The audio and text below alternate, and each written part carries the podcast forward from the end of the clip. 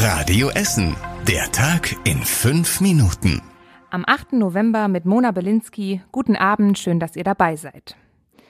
Großes Thema heute bei uns, die Corona-Zahlen. Leider haben wir nämlich neue Rekordzahlen erreicht. Die Inzidenz liegt in Deutschland das erste Mal seit Corona über 200. So hoch war sie noch nie. In einigen Gebieten, vor allem im Osten und in Bayern, ist sie sogar über 500 gestiegen. Bei der Entwicklung geht der Chef der Kassenärzte davon aus, dass sich in den nächsten Monaten jeder, der nicht geimpft ist, mit Corona anstecken wird. Wegen der Rekordinzidenzen sollen die kostenlosen Bürgertests bald wieder zurückkommen. Das fordern SPD, FDP und Grüne. Alle sind sich wohl einig, dass das nötig ist, um die Dunkelziffer der Infizierten weiter möglichst gering zu halten. Das würde die Essener Teststellen sicherlich freuen, die machen nämlich gerade nach und nach zu. Seitdem die Tests nicht mehr kostenlos sind, lohnt sich das Geschäft wohl nicht mehr, weil kaum noch Leute kommen. Seit dem Sommer haben wir hier in Essen 100 Teststellen weniger.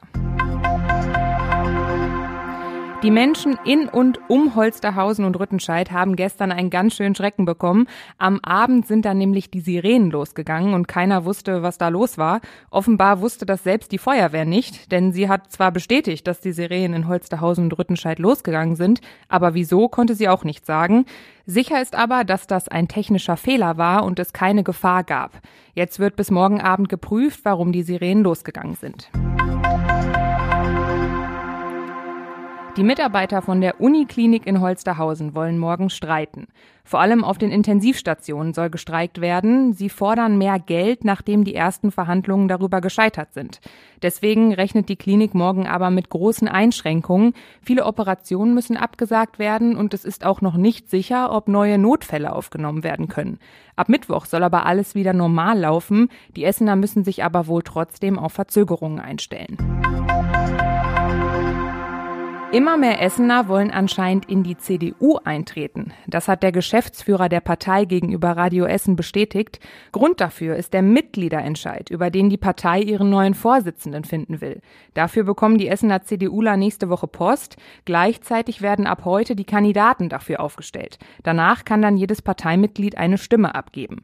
Die endgültige Wahl findet dann aber erst im Januar auf einem Bundesparteitag statt. Das erste Weihnachtsmarktwochenende in Steele liegt hinter uns und das war ganz besonders voll. Am Samstag gab es auf dem Markt ein großes Konzert und dazu kamen hunderte Besucher nach Steele.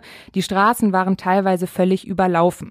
Sicherheitsleute haben bei einigen zwar kontrolliert, ob sie geimpft, genesen oder getestet sind, aber so richtig wohl haben sich einige trotzdem nicht gefühlt. Ohne Kontrolle. Es wurde nicht einmal kontrolliert. Ich weiß nicht, ob ich es nochmal machen möchte. Die Leute sind sehr leichtsinnig. Es hat uns keiner kontrolliert. Nö. Die Bedenken sind noch größer als die innere Entspannung.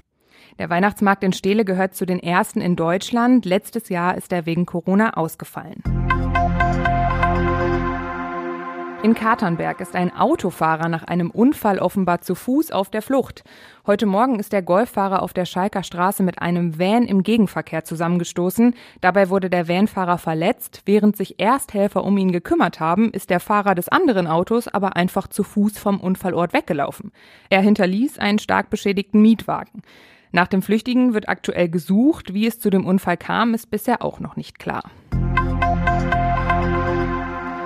Vielleicht könnte unsere Stadtbibliothek bald in die Theaterpassage einziehen. Da gibt es aktuell kaum noch Geschäfte, weil alle ausgezogen sind. Die Passage muss dringend saniert und verkauft werden.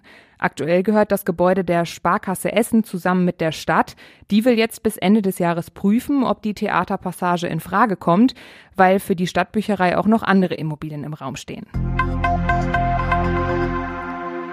Beim Wetter können wir uns morgen auf einen sonnigen Tag freuen. Ab und an werden einige dichte Wolken dazwischenkommen, aber alles in allem bleibt's trocken bei 12 Grad. Das war's mit den aktuellen Nachrichten von heute. Die nächsten aktuellen Nachrichten bei uns aus Essen gibt's dann morgen früh ab 6 Uhr hier bei der Radio Essen Frühschicht. Ich wünsche euch einen schönen Abend und bis morgen. Das war der Tag in fünf Minuten. Diesen und alle weiteren Radio Essen Podcasts findet ihr auf radioessen.de und überall da, wo es Podcasts gibt.